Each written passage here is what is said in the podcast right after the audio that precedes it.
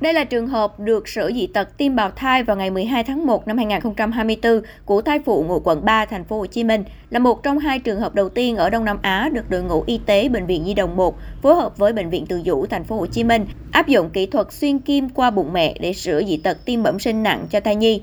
Em bé thứ hai này mắc dị tật hẹp van động mạch chủ bẩm sinh. Bé gái sinh ra nặng 2,6 kg, hồng hào, khóc to, không cần phải hỗ trợ hô hấp. Ngay sau đó, bé được da kề da với mẹ, người mẹ cũng khỏe mạnh. Hiện trẻ đã được chuyển tới Bệnh viện Di đồng 1 để được theo dõi chuyên sâu về tim mạch.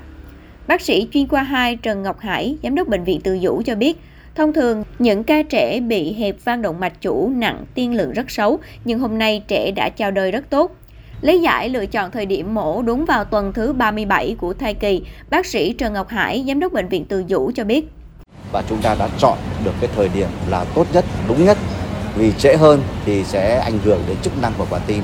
Nếu chúng ta lấy ra sớm hơn thì ảnh hưởng đến sức khỏe của bào thai thì ở cái thời điểm gần 37 tuần như hai qua vừa gặp đó là thời điểm tối ưu để chúng ta đã thành công cách mỹ mãn của hai trường hợp.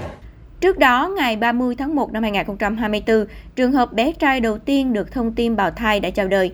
Sau đó đã trải qua một lần nong van tim hẹp, sửa triệt để dị tật tim bẩm sinh. Hiện bé đã khỏe mạnh xuất viện.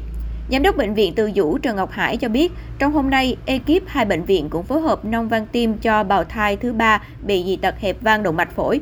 Như vậy, tính đến hôm nay, đã có 3 trường hợp đầu tiên được can thiệp dị tật tim giai đoạn bào thai.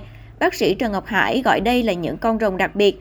Trong năm 2023, Bệnh viện Từ Dũ phải đình chỉ thai kỳ cho 3.000 ca vì có những khiếm khuyết, bị tật bẩm sinh, bất thường. Ngoài ra, có 450 ca được can thiệp bào thai ở các bệnh lý.